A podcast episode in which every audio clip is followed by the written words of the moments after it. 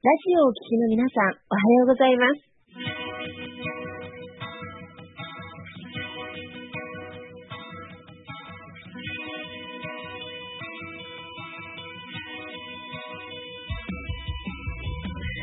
那覇より毎週日曜日9時30分からお届けしております坂本のりひこのラジオ経営塾が今日も始まりましたこの番組は20年間で1万人の起業家経営者を指導してきた坂本のりひこ先生があなたの経営に役立つヒントや最新の情報をお届けする番組です坂本のりひこのラジオ経営塾今日も最後までお楽しみください。今日も始まりました。坂本のりひこのラジオ経営塾。パーソナリティは私、根葉智美がご一緒させていただきます。では、坂本先生、本日もよろしくお願いいたします。はい、よろしくお願いいたします。お願いします。今日はですね、タイトルに、詐欺に注意、18歳までに学びたいお金の知識ということで、今日は坂本先生に4つのポイントに分けてお話をいただきます。で、ポイントが、えっ、ー、と、先に1つ4個ご紹介なんですけれども、1つ目が、成人年齢が18歳に引き下げになったことで変わること。2つ目が、詐欺に注意。3つ目が、カードローンに注意。4つ目が、良い借金、悪い借金。この4項目についてお話をいただきます。よろしくお願いいたします。はい、よろしくお願いいたします。はい、じゃあまずはじめに1つ目の成人年齢が18歳に引き下げになったことで変わることについて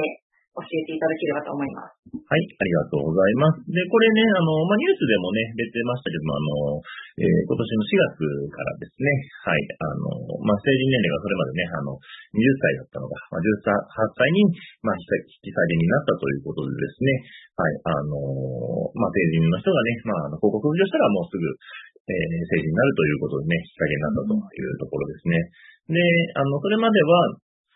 あの、まあ、いろんなね、ことができなかったのが、あの、まあ、18歳からね、20歳までできなかったのが、今18歳からできるようになるというところで、あの、特にね、あの、まあ、契約とかですね、あの、いろんな契約ごととかがもう18歳から、まあ、親の同意なくできるというような形ですね。はい。で、まあ、例えば携帯電話の契約とか、まあ、ローンを組んだりね、クレジットカードを作ったり、あと一人暮らしで部屋借りたりとかですね。うん。で、あとは、まあ、パスポートも10年のパスポートが取れたりとか。あとは、まあ、いろんな国家資格ですね。公認会計士とか、司法書士、市免許、薬剤師とか、国家資格も取れたり。で、えー、で、まあちょっとこれは、あの、なんですけど、まあ結婚も、えっ、ー、と、まあ女性はね、逆に16歳から結婚ですが、これは逆に18歳に引き上げられて、男女とも18歳になったというような形ということで、えー、まあ今までね、20歳にならないでできなかったっていうのが、まあ、これから18歳でできるようになったというのがね、まあ今、えー、この4月から大きく変化したところであるというところですね。なんか18歳って、自分のことを振り返っても、やっぱなんか、まだ知識とか全然その頃なかったなと思って、急になんかカードローン自分で組めるとかなっても、なんか、できちゃう反面、ちょっと怖いなって思うんですけど、なんか気をつけた方がいいこととかありますか？そうですね。なんで僕もこのニュースをね、あの、見て、やっぱその18歳ってね、今思えば、あの、本当子供だなっていうふうに思うし、なんか、ねえ、高校卒業して、結局社会のこと何もわからない、ルールとかわかんないのに、いきなり、その、まあ、ローンとかの契約ができたりとかがするっていうところ、ね、これって結構よく考えたら怖いなと思って。うんうんうん。ね、なんかで、そういうのを周り教えてくれる大人の人がね、いる人だったらいいですけど、ね、そういうのも、そういうね、聞く人もいないみたいな環境だと、いきなりそういったところに放り出されてしまうので、あの、僕はやっぱり、すごい懸念、ね、してるのが、その詐欺に注意してほしいなっていうところですよね。で、ポイントのとこですね。そうですね。で、今ってね、やっぱり、あの、その詐欺がね、あの、まあ、巧妙というか、うん、まあ、メールとかでもそうだし、ね、いろんなので、ね、あの、来るじゃないですか。ねもう迷惑メールとか見てても、なんか、あの、まあ、若い人は逆にメールあんまね、使ってないからあれかもしれないけど、迷惑メール見るともうなんか、普通に銀行の名前で来てますからね。ああ、そうですね。ありますね。ね、銀行の名前とかアマゾンですとかって言って、ねえ、来て、ねなんか重要とかで件名で入って、なんかあなたの契約はこうこうこうでみたいなのが書いてるから、うん、うわ、これなんか、ね、ちょっとわかん、ね、僕らはまだわかる方だからあれで、わかんない人は、これ本当信じちゃうよなと思って。そうですね。多分、騙す側もそれを狙ってるんですよね。あの、たくさんこう、打って、何個か当たればいいやぐらいな感じで。ねで、なんかすごい巧妙になってきたなと思って、なんか、ね、なんか、前もなんかその携帯電話会社を名乗って、ね、メール来てたりとかもしましたから、なんか、うん、なんか au の名前で来てて、でもなんか変だな、みたいな。うん。てか、うち au 契約しないし、みたいな感じで、そうそう、来るから無視ですけど、なんかね、なんか、え、未払いがありますとかって言ったら、いや、これ払う人普通にいるだろうなと思って。そうですよね。そうえー、だからやっぱりそういうね、なんか、お金のことっていうのをちゃんと勉強しないと、うん、うん、ね、騙されるのかなと。で、あと、まあ、そういうね、メールもそうですし、あと、ね、その、まあ、詐欺をする人とかっていうのがね、もう本当にそういう人を狙ってくる可能性っていうのもこれも高いので、ね、よくね、大学生の中でもね、なんか、高額のローン組まされたりとか、あと今結構たまにニュースになったそのなんか、なんだ、なんかその、30万ぐらいのこの情報商材みたいなのを、え、なんか儲かるっていうね、これを買えば儲かるって言われて、ね、買って、ね、ね、中身見たら、うん、これを他の人に売ってくださいっていう、そういう中身のやつ。もうこれもう十何年前から、ずっと前から昔からあるんですけれど、まあ、未だに多分そういう詐欺をやってる人とかがいて、で、それをね、なんか本当に学生とかを狙ってくるっていうのがあるんですけど、で、まあ、二十歳でもね、まあ、大学生とか二十歳でもね、結構あれですけど、まあ、18歳でいよいよっていうのは、だからもう、そういうね、何もお金の勉強してなくて、いきなりそういうのに遭遇したと、いきなり騙されちゃう可能性があるっていうところ。うん、これが本当に怖いよなっていうふうに思いますよね。そうですね。親の同意なくっていうのが、やっぱりそのワンクッションを置かないっていう、一旦冷静になるとか、それってちょっと大丈夫っていう間がなくっていうのが、ちょっとやっぱり私も怖いなと思ってます。ねえ、すごいね。だってもうそんなね、何も知らずに契約できちゃうから、いや、すごい怖いよなと思って。でね、その詐欺師の人たちっていうのは狙ってきますからね、そういう、ね、ね、ね、すごい。え、ネハさんはちなみにそういうなんか騙されたみたいな経験はあったりします？あでも今おっしゃってたようにメールが来たりとか、っていうのは、あのー、何回かあって、でもやっぱりなんかこれってちょっと大丈夫かなっていう警戒心をなんか常に持ってはいたなっていうのがあったので、あの、騙された経験自体はないですね。はい、はい、そういうメールが来たりとか、声かけられたりみたいなのは、やっぱりあります。はいはいはい、そうですよね。で僕も実は昔、一回騙されたことがあって、そうです。でもそれは僕結構その30歳ぐらいだったんですよね。うん。あのー、で、ね、僕は一応銀行員もしてたんですけど、まあそれでも騙されちゃったので、だから騙される時って本当に注意しとかないと、あのー、そう、あの、騙しますよっていう顔ではね、騙す方も近づいてこないので、そうですね。うん、そう。僕の時はね、あの、その時は、あの、FX がすごい流行ってたんですね。あの、外国為替のね、取引の、が流行ってて、えー、で、で、FX がすごいなんか儲かるよみたいな感じで、で最初は FX の投資セミナーだったんですよ。で、それを、まあ、あの、まあ、あるセミナー、なんか自分啓発のセミナーに参加して、で、そこの、まあ、一緒になった人が、なんか、あの、ちょっとこういう面白いのがあるから一回来ないって言って誘われて、で、行って、で、そしたら、まあ、そういう、まあ、で、まあ、FX と、僕も投資興味あったので、で、でサラリーマン辞めて、まあ、福岡から東京に出てきて、時で、あんまりまだ知り合いとかもいない時だったんですね。うん、はい。で、そういう時に、まあ、ね、そのセミナーとかで知り合った人だったから、まあ、まあ普通に、まず投資のこと勉強したいなと思って行ったら、で、まあその、ね、教えてくれる先生も、まあ、あの、まあすごい教えてくれたんで、まあ良かったんですけど、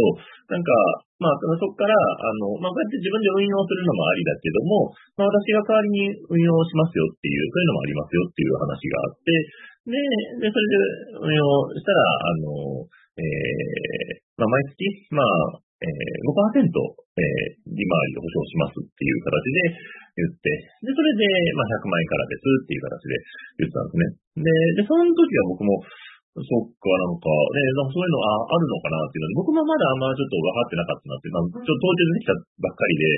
だけど、で、まあじゃあ、そのね、そこで知り合った人たちもなんか何人かやってるって話だったから、あ、じゃあ僕もちょっと100万、まあ、手持ちがちょっとあったので、じゃあそれをやろうって思って、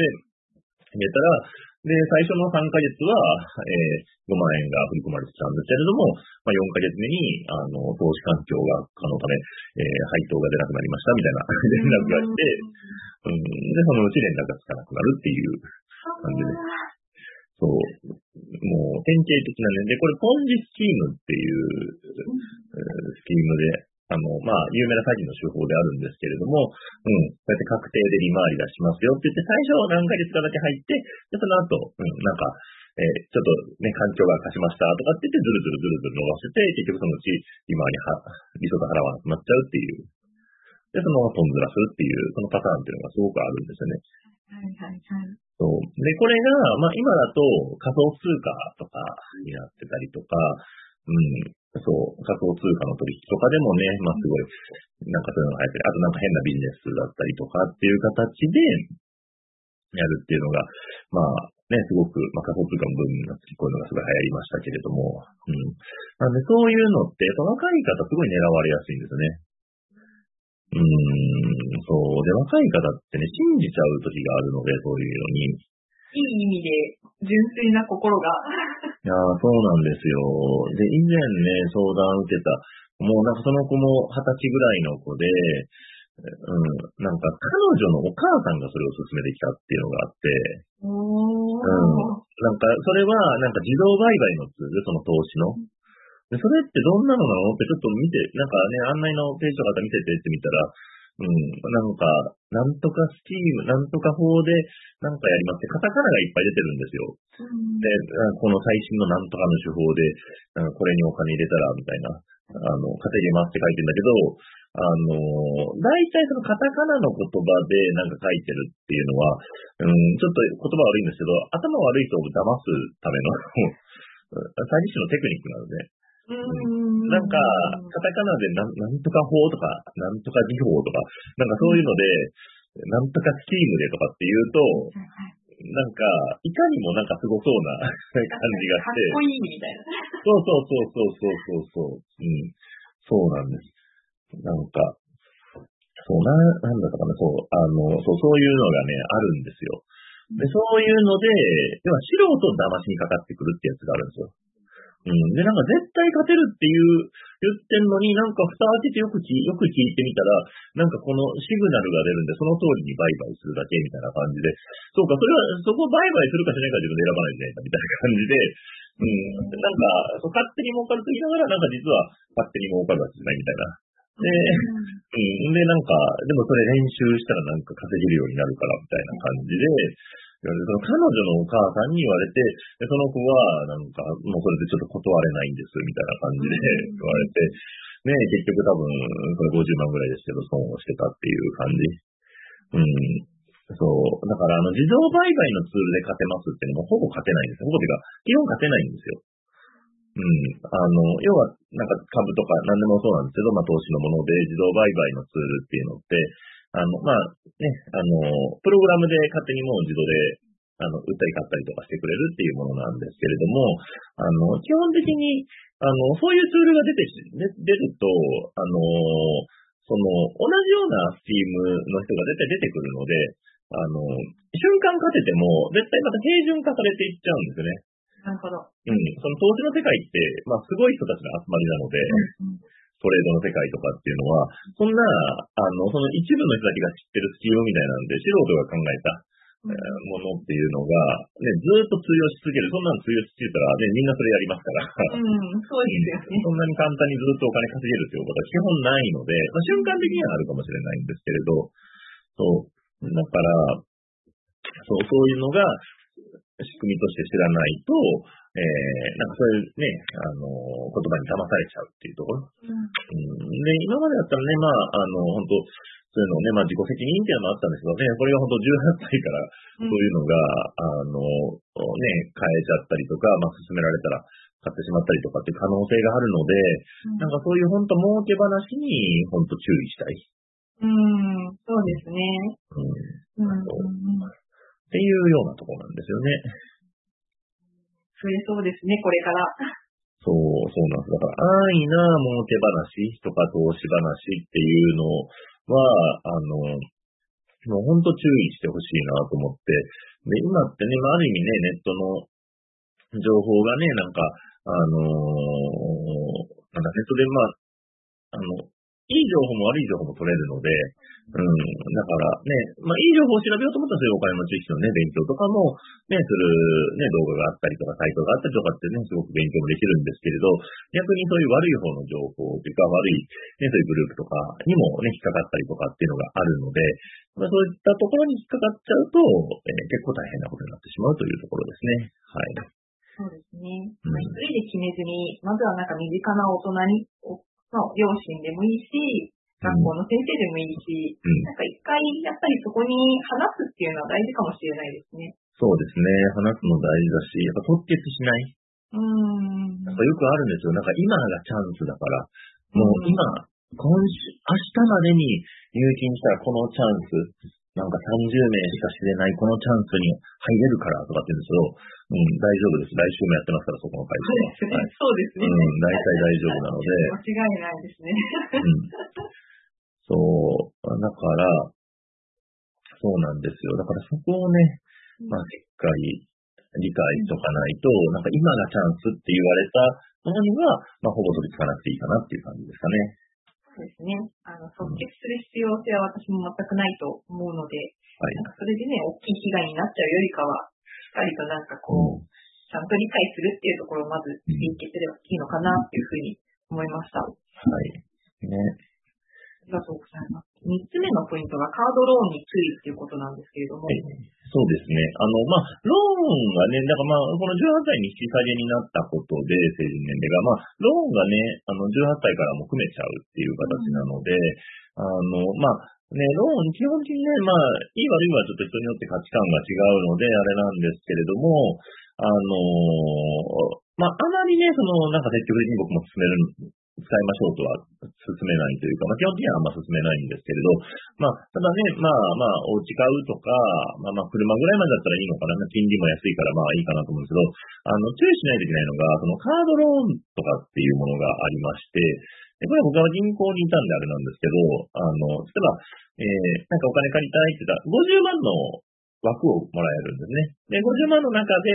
えー、まあ、えー、要は0から50万までだったら、まあ、いくらでも借りていいですよ、みたいな感じのもので、で、まあ、それがね、あのね、返済は月々1万でいいですよっていうものですね。で、これはクレジットカードのリボ払いとかも同じような仕組みですね。はい、なんですけれども、毎月、まあ、いくら使ってても定額でお金を返していくとか、1万円とか2万円とかをまあ毎月返していくみたいな感じですね。なんですけど、これ結構注意しないといけなくて、あの、金利がすごい高いんですよね、これ。うん、まあまあ、今はまだね、あの、貸金業法とかもね、なんか金利抑えられるようになりましたから、そんなにお金かからないんであれです。まあそれでも年間で18%ぐらいはかかりますから、うん、金利がすごく高い。で、このカードローンっていうのを使ってると、僕はまあ銀行にいたんで、なんかそういうのの、なんか、あの、なんだ、入金遅れてる人の督促とかもやってたんであれなんですけれど、あの、基本ね、あの、50万の枠あっても、あると、なんかね、なんだろうな、みん、あの、使っちゃう人は50万マックスまで使っちゃうんですよ。はいはいはいはい。うん。なんか5万だけ使ってとかっていう人って実はあんまり少なくて。へー。まあまあ、うまく使う人はそういうので使うかもしれないけど、結構ね、一回使うと、うん、要は、ただ10万借りても、翌月返すのは1万でいいやとかっていう形なので、うん、で、なんかね、間違えて財布代わりに使っちゃう人がいて、そうすると50万の枠まで目いっぱい借りちゃうみたいな感じになってくるっていう形。で、で、1万円のうちの、これって元金と利息が1万円の中で分かれてるんですけど、利息部分が結構やっぱ多いんですよね。うんうん、1万円返してても、えー、元金が変な7000円ぐらいとか、3000円ぐらい利息みたいになったりとかする場合とかってあったりするので、なかなか元金が減らない。で、そのうちまたちょっとお金いるなって形で、なんか、で、減ったら枠が空いてくるんで、あ、じゃあまだ5万借りれるなとか、失礼5万借りちゃったりとかって、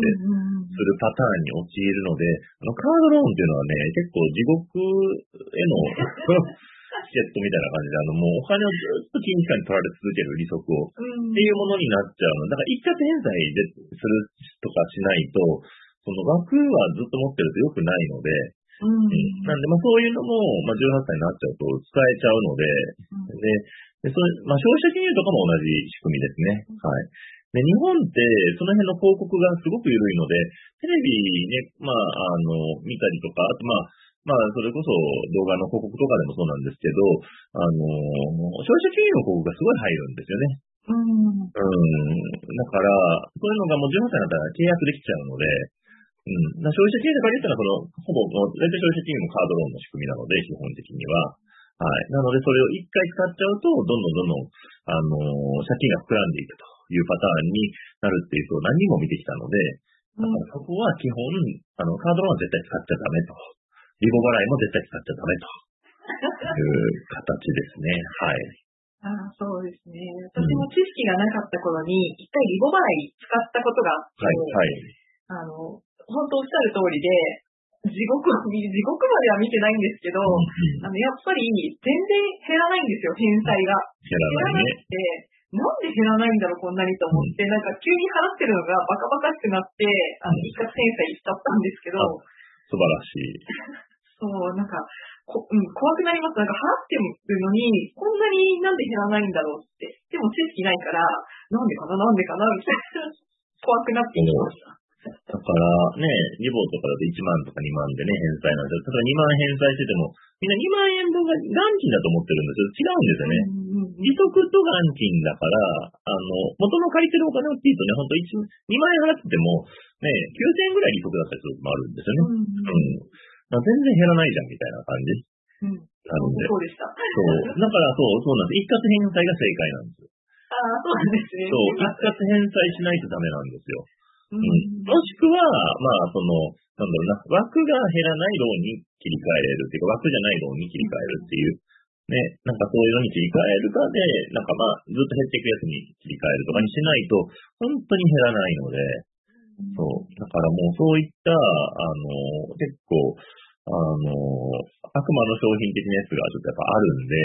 そういうのが、まあ18歳だったらもうすぐ契約できちゃうので、うん。そうですね。うん、だから。若い人になんかこれやると、なんかお買い物も楽しめてお得だよみたいに、なんかいいようにやっぱ宣伝が入ってくるから、そう。そうなんだ、いいんだ、思っちゃいますよね。そう。使っていいと思ってやるんですけど、それは使っては絶対ダメだ。商品っていう感じですかね。はい。恐ろしいですね。はい。いろんな罠が世の中に溢れているということで。そうなんです。だから本当にね、だから、あの、だからそういうのが、まあ本当に、あの、あるので、あの、なんだ、お金のこの知識で、そういうちょっと、ね、あの、ドロドロした知識を、ちょっとちゃんと身につけておかないと、うん、結構本当に痛い目を見るというか、うん、あのね、お金ってすごく大事なもの。うん。で、まあ、僕は一番大事ではないと思ってるんですけれども、大事なもの全部に影響してくるものなので、やっぱり正しいお金の知識っていうのを得ておかないと、なんかそういうのに騙されちゃったりとか、なんか気づいたらなんかこう、借金まみれになってるみたいなことが、まあ、あるというところですかね。はい。そうですね。まだローン組めると言っても、やっぱ支払いしてるのは、ね、もしかしたら両親っていうことが、可能性も18歳だとありますからね。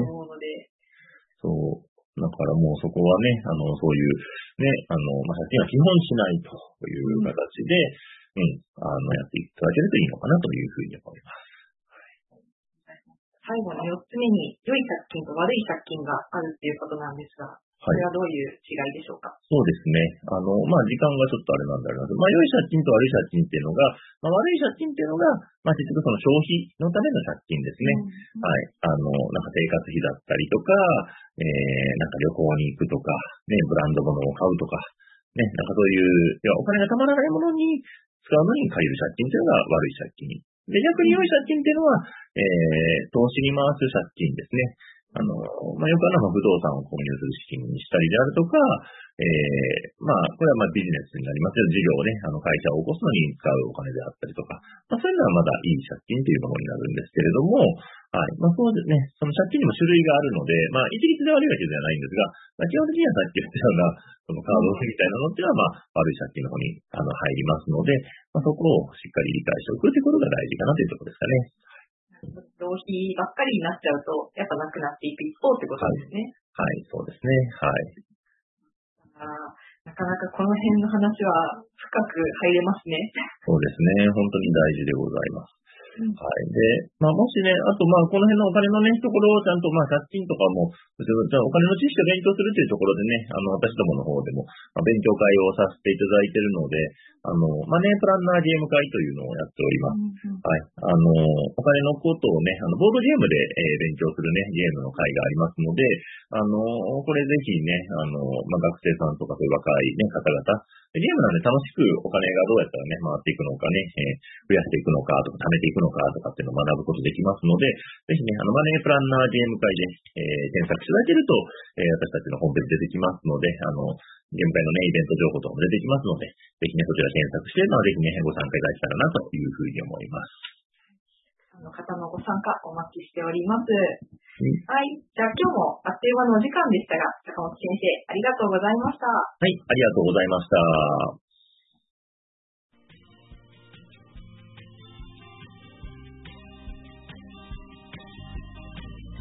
この番組では、起業や経営についてのご質問を募集しております。そんなことで悩んでいます。こんな場合はどうしたらいいの？などなど、ご質問がありましたら、ぜひ番組宛てに送ってくださいね。はい。えー質問の宛先は、立志財団のホームページより、お問い合わせの欄からご質問ください。えーその時には、えーラジオ経営塾についてとお書きください。また、ツイッターでも質問を受け付けております。ハッシュタグ、ラジオ経営塾をつけて投稿してくださいね。この番組は、沖縄の起業家や経営者のビジネスの成功に役立つ内容をご紹介しております。また来週、日曜日9時30分より、ラジオ経営塾でお会いしましょう。皆様楽しい日曜日をお過ごしください。